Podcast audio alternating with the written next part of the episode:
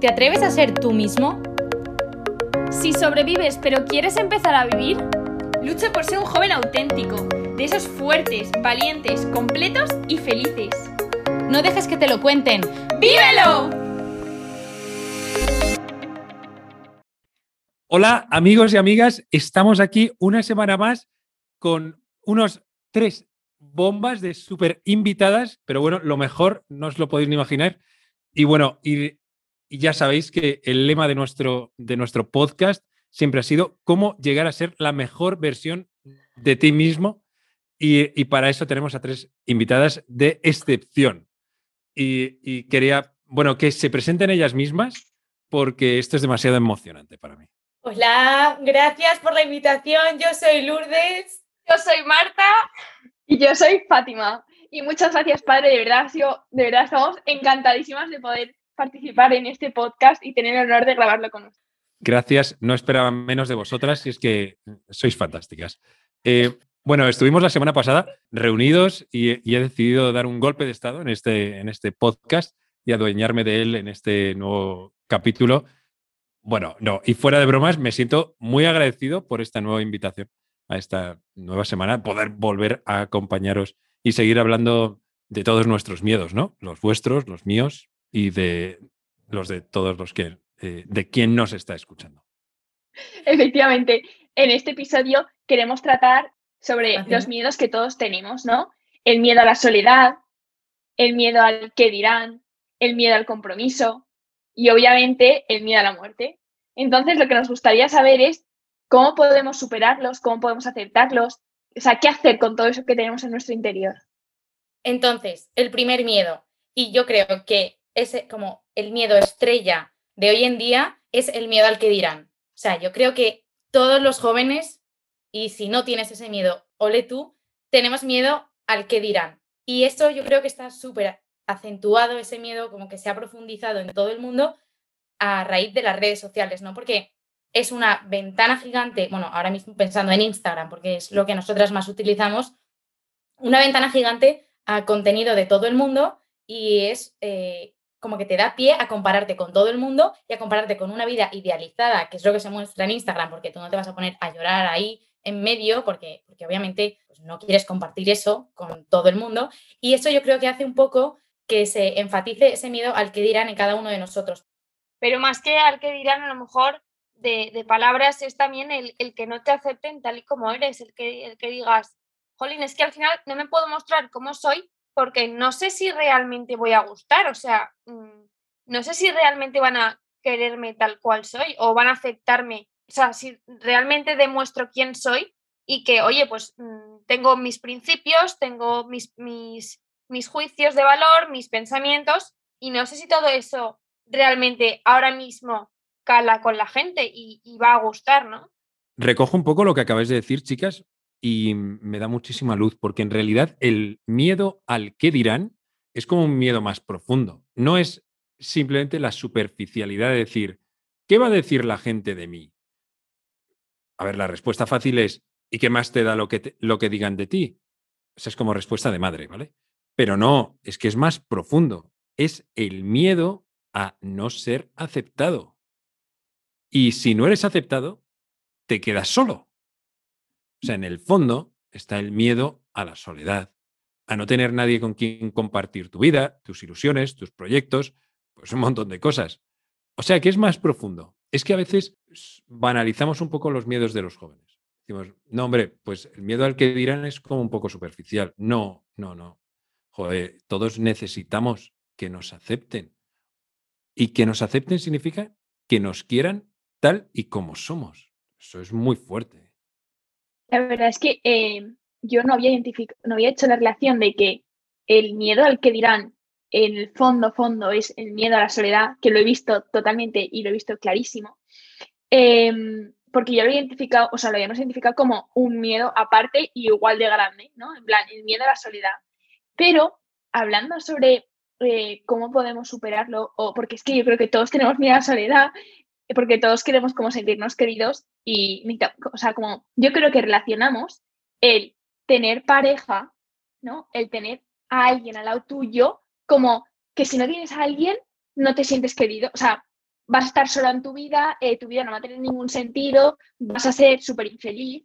Entonces, todos tenemos ese miedo, ¿no? Como que necesitamos a alguien que esté siempre con nosotros, como, porque si estamos solos, como que no valemos. Entonces, yo quería ir más, más al fondo, ¿no? Porque yo creo que ese miedo a la soledad, eh, puedes, no, igual no quitártelo del todo, porque todos tenemos ese anhelo infinito de sentirnos amados, pero sí que podemos, eh, como quitarnos un poco esa presión, ¿no? Porque yo decía, vale, imagínate que al final, yo que sé, que tienes cuarenta años o los que tengas, ¿vale? Y no tienes novio o novia. Y dices, jo, es que tengo miedo a estar solo, ¿vale? Pero, ¿por qué? O sea, igual no tienes a una pareja al lado tuyo, ¿vale? Pero yo creo que puedes no sentir esa soledad dentro de ti, aunque no tengas una pareja.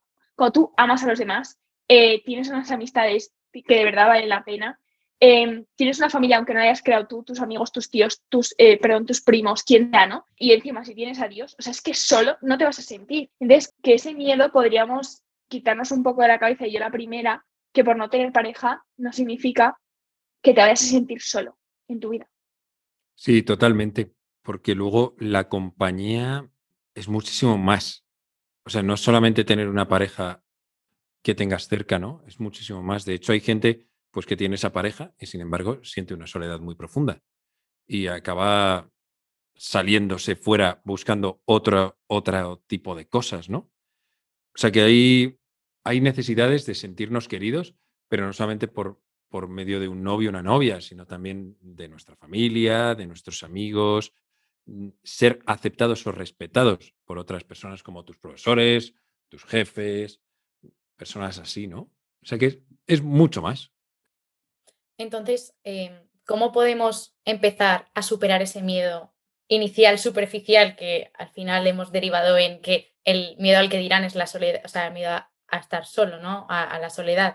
¿Cómo puedes empezar a superar ese miedo? O sea, porque, jolín, lo primero que se me ocurre a mí es... Eh, pues piensa que es eh, aquello que te hace ser tú, tus valores y, y, y aquello que quieres, aquello que te gusta, y sé firme en eso, ¿no? Y no busques tampoco amoldarte cien por ciento o ochenta por ciento a, para estar acompañado, sino mantente firme en lo que tú crees, ¿no? O sea, tú, o sea, puede haber un grupo de amigos que no piensen todos igual y que cada uno tenga sus gustos, pero que ninguno pierda su esencia por ser aceptado, ¿no? Entonces, como que lo primero que yo diría para quitarte este miedo al que dirán es eh, pues tener claro que es tu base, que es tu esencia, y eso, al, lo que, eso que no vas a negar nunca, ¿no? Eh, para, para que te acepten. Justo, y a lo mejor yo creo que primero tendríamos que saber localizar eso. ¿No, no nos pasa que a lo mejor tenemos diferentes ámbitos, diferentes grupos de gente, de amistades? Y, y con cada uno somos distintos. Y, y dices tú, es que con, con este grupo voy como súper de pasota. Con este otro resulta que me siento súper líder, pero en este otro siempre estoy como el segundo. En este otro soy la persona como más alegre. En este otro estoy como siempre un poco más atrás. ¿Por qué nos pasa? Y, y a lo mejor incluso ya no solamente con grupos de amigos, sino también con nuestra familia, en nuestro grupo, si estás en algún grupo cristiano o, o en el colegio. Oye, ¿cuánta gente le pasa que cambia de cole o de instituto o de clase y cambia su modo de ser? Llega un momento en el que piensas, ¿qué me ha pasado? O sea, ¿quién de todos estos soy? Bueno, pues creo que en medio de todos esos es súper necesario que encontremos cuál es nuestro lugar de seguridad. ¿Cuál es nuestro espacio donde nos sentimos más seguros? Donde nos han probado una y otra vez que no nos van a fallar. Porque ahí es donde somos auténticos. Ahí sí. En un sitio que tú estás probando y haciéndote un sitio, pues, a ver, haces lo que puedes. Sinceramente, o sea, un poco sobrevives. Miras cómo es esta, cómo es aquella, o, o este, que es un poco más líder. Un poco intentas adecuarte un poco a cómo es la gente, ¿no? Pero hay sitios donde tú ya tienes cogido tu lugar. No digo que tenga que ser el definitivo, ni que sea el, el mejor de todos. Pero lo más probable es que tú sí que seas eso. Entonces, lo que decías, Lourdes, de, de buscar esa esencia tuya, yo creo que esto puede ayudarnos. Porque, porque a lo mejor mi esencia no es ser la superdiva, pero tampoco lo es el ser una mosquita muerta. O sea, es que a lo mejor ya tengo lugares donde yo puedo encontrarme y, y encontrar quién soy, porque ya lo estoy siendo. Yo estaba pensando, eh, no, más que en, más en que dirán, ¿no? En la soledad, que como que muchas veces yo creo que ese miedo también puede surgir porque estamos muchas veces pensando más en el futuro que en el presente. Porque cuando tú piensas tienes miedo a la soledad, eh, igual hay gente que lo tiene, porque, o sea, hay gente que tiene miedo porque lo está sufriendo, ¿no? Pero yo creo que mucha gente tiene miedo por lo que ve, porque la gente lo dice, pero no porque realmente lo esté pasando, ¿no? Es como que se anticipa el futuro y, no sé, como que eso, que paramos de vivir el presente para empezar a buscar eh, qué va a pasar, dónde va a pasar. Entonces, eh, yo creo que una solución puede ser, ¿no? Si mira la soledad, pues intentar eh, ver que ese amor no se tiene por qué acabar, o sea, que todas las personas te pueden dar amor y nunca te vas a, te tienes por qué sentir sola, o sea, que te puedes sentir, ¿vale? Pero que siempre vas a tener a gente que te va a amar y como que no anticipar las circunstancias que te pueden pasar en el futuro. Intentar disfrutar de lo que, lo que estés ahora. Estás soltero, pues disfruta, ¿sabes? Si estás con novio, disfruta. Espérate, no, no, no creas que hasta que no te cases no vas a ser feliz, no, disfruta ya. Yo estaba pensando y justo Fátima me la quita de la boca. O sea, vivir un poco el presente. Si estás, como hablábamos eh, hace ya dos semanas, ¿no? Eh, que tienes a alguna, algún chico o alguna chica en mente, pues chico, tírale la caña. O sea, vive el momento y tírale la caña, ¿no? Y a ver qué pasa. Tampoco... Me parto con lo de tirar la caña. Es brutal. Es brutal.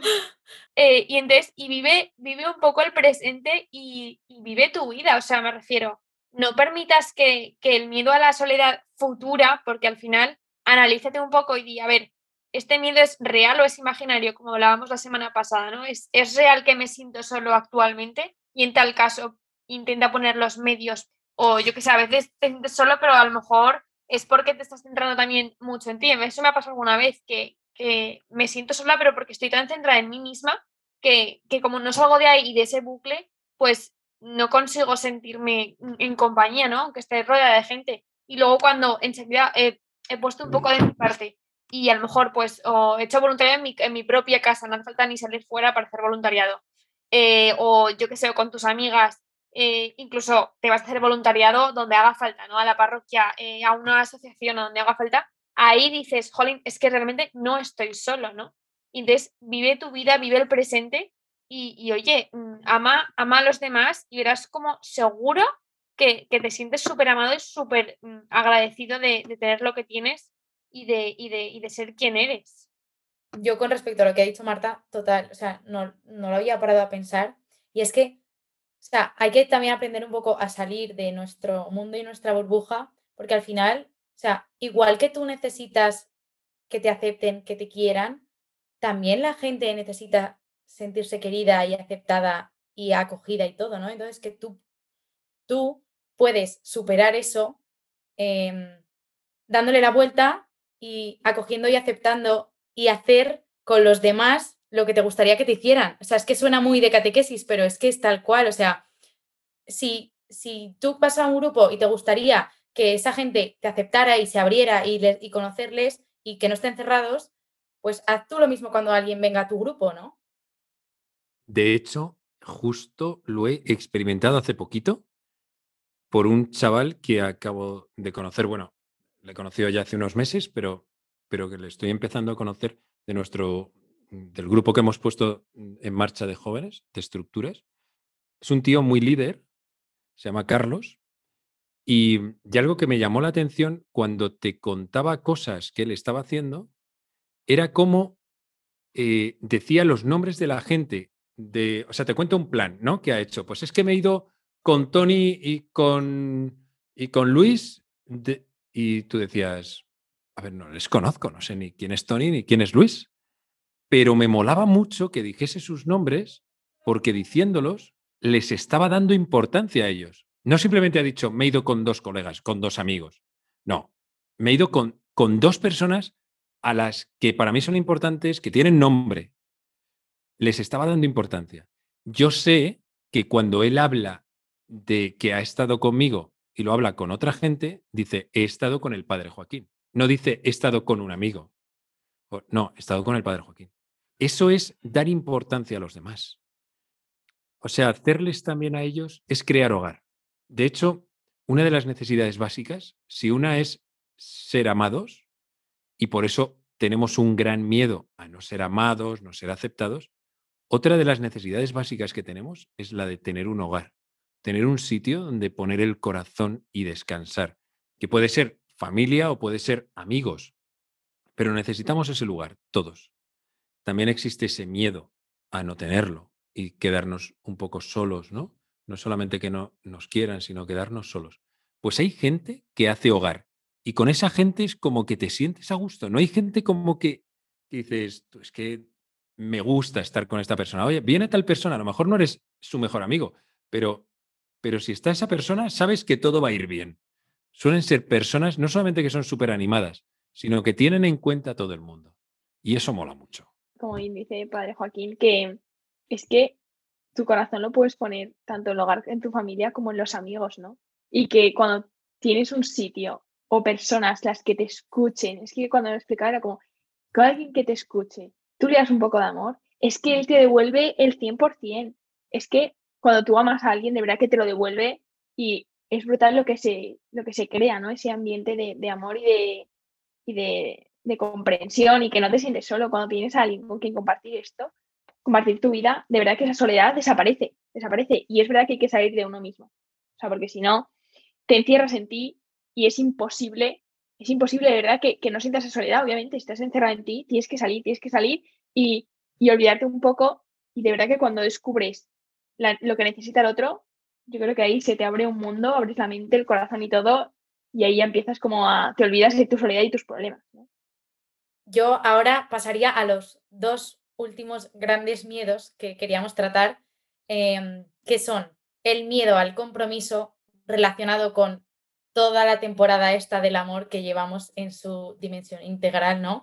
Que vemos también que hay mucho miedo al compromiso, con, con lo que ya hablamos. Bueno, nosotros hicimos un episodio hace ya bastante tiempo sobre responsabilidad y, y compromiso, y que la gente huye del compromiso porque parece que sea algo que te ate, pero desde una perspectiva negativa. Y, y es todo lo contrario, ¿no? Porque cuando tú eliges con qué comprometerte, cuando tú eliges a qué comprometerte, con quién comprometerte, estás siendo súper libre y estás, estás diciendo que no a muchas otras cosas. Entonces eso también está definiendo tu personalidad, en plan, tu ser, ¿no? Porque le estás dando prioridad a las cosas. Entonces, eh, eso por una parte. Y luego el miedo al compromiso de eh, parejas, de entregar el corazón, ¿no? Porque al final cuando tú te estás comprometiendo con alguien, con una persona con la que quieres compartir tu vida, estás dándole poco a poco y cada vez más tu corazón, y todos tenemos miedo a que nos hagan daño, porque poner tu corazón en bandeja es como, aquí estoy, ¿sabes? O sea, te tienes que fiar de la otra persona, y también fiarse da mucho miedo a veces, ¿no? Eh, entonces eso, veíamos que era como un miedo muy mm, remarcado ahora mismo en los jóvenes y no tan jóvenes, eh, el miedo al compromiso. Que parece súper contradictorio, ¿vale? Pero hemos dicho que un miedo que todos tenemos, o que mucha gente tenemos, es miedo a la soledad, ¿no? Pero luego todos tenemos miedo al compromiso, entonces ¿cómo, cómo puede ser eso? Qué contradictorio, que todos aspiramos al miedo a que todo el mundo nos quiera, o tener una persona que nos quiera infinitamente con nosotros toda nuestra vida, o una comunidad con quien compartirla, y de repente, o sea, y a la vez, ¿no? Tenemos miedo a comprometernos con esa persona o con alguien para toda la vida. ¿Cómo, ¿Cómo gestionas eso? Yo también lo veo y también me llama la atención. Gracias, Fátima, por, por, vamos, por mostrar cómo esta contradicción, ¿no? Es que yo creo que lo habíais dicho un poco, el miedo al compromiso tiene que ver con, la, con el miedo a perder la propia libertad. Es que ya no se entiende la libertad como algo que se puede entregar, sino como que, algo que hay que Eh, conservar a toda costa, ¿no? Y es verdad que hay actos en el momento en el que decides, ya estás, entre comillas, perdiendo, o, o llámalo de una mejor manera, entregando tu libertad. Quiero decir, si tú vas a un restaurante, tienes que elegir. Y en el momento en el que eliges, te comprometes con la elección. ¿Carne o pescado? Pues si pillas uno, no pillas el otro. Y dentro de las carnes, elijas lo que elijas, pues ya te lo tienes que comer o no, si no te gusta. Pero ya has elegido. O sea, elegir ya supone decir a otras cosas que no. Acabas de entregar tu libertad. No te puedes pedir todos los platos del menú. Primero, porque no tienes pasta. Y segundo, porque a lo mejor no tienes estómago. Eh, no, no podrías, ¿no? Pasarías como por loco. La vida es un poco así también. Y, y nos cuesta entender que la libertad es una cosa que se entrega. Y a lo, más, a lo mejor la libertad sirve precisamente para eso. Para saber decidir dónde pongo finalmente mi corazón. Y en eso, ser feliz. Ahí está, yo creo que la superación un poco del compromiso. ¡Bravo! La verdad que buen resumen y buena aclaración. Y entonces ahora ya pasamos al último miedo que hemos recogido de todas las preguntas y de, de bueno, de las respuestas a, a la pregunta de ¿cuál es tu mayor miedo? Y es el miedo a la muerte. Obviamente, todos tenemos miedo a la muerte, porque nadie sabe qué pasa cuando te mueres. Entonces, normal que te dé miedo, que no pasa nada. O sea, es que hablaba, hab, bueno, hablábamos preparando el episodio que sí que había gente que lo había dicho, ¿no? Que miedo a la muerte y sobre todo miedo a que se muera alguna persona que tú quieres. Y que luego también Fátima ha dicho, es que, es que todo el mundo tiene miedo a la muerte y la gente no lo dice tampoco porque es que le da miedo planteárselo. Entonces, eh, yo creo que es importante hablar un poco sobre el miedo a la muerte. La muerte, es que nadie habla de la muerte, pero la muerte es parte de la vida. Lo único que sabes cuando naces es que te vas a morir. Y actualmente, con toda la situación aún más, que está como más patente aún y más, como que lo vivimos más en el día a día incluso. Que no es que digas se muere alguien cada X, que no, o sea, no te enteras de tantas muertes así de sopetón como nos estamos enterando ahora, que dices, vaya tela, o sea, Eh, esto es real y puede pasar a cualquiera en cualquier momento, que dices, no, no me toca a mí hasta dentro de X años, pues a lo mejor te cae una maceta por la calle, yo que sé, en la cabeza, eh, no sé, puede pasar en cualquier momento, que es algo que ni controlas ni conoces. A mí me parece muy loco que los jóvenes tengan miedo a la muerte. O sea, justo como la etapa de la vida en la que se mira menos eso, pues cada vez hay más jóvenes con una parálisis como interior y también un poco exterior por, por la muerte.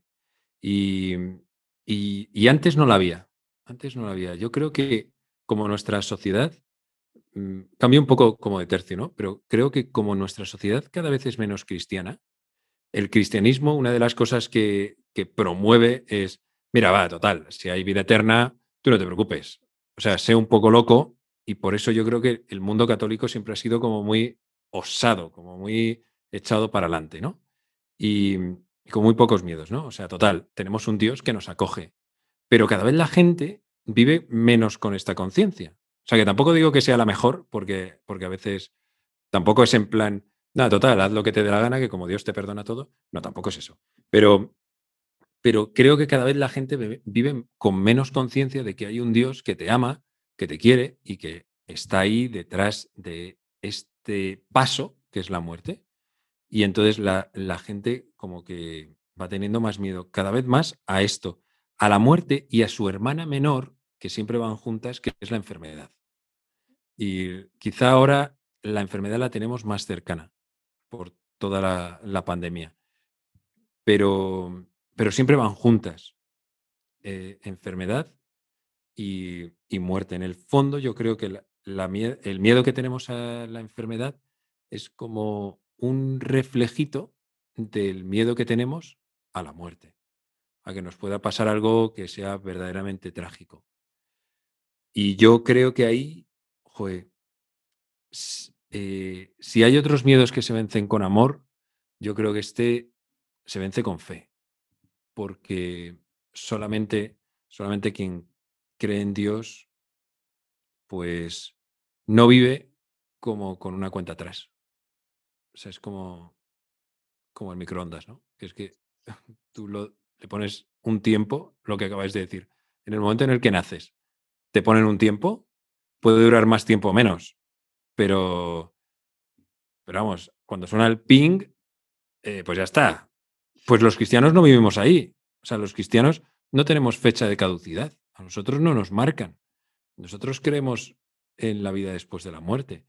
Entonces sí es verdad que este tiempo se nos ha regalado para vivirlo al máximo, a tope, o sea, con todos los miedos, menos miedos posibles, pero, pero sabemos que, que lo, en realidad lo verdaderamente guay viene después.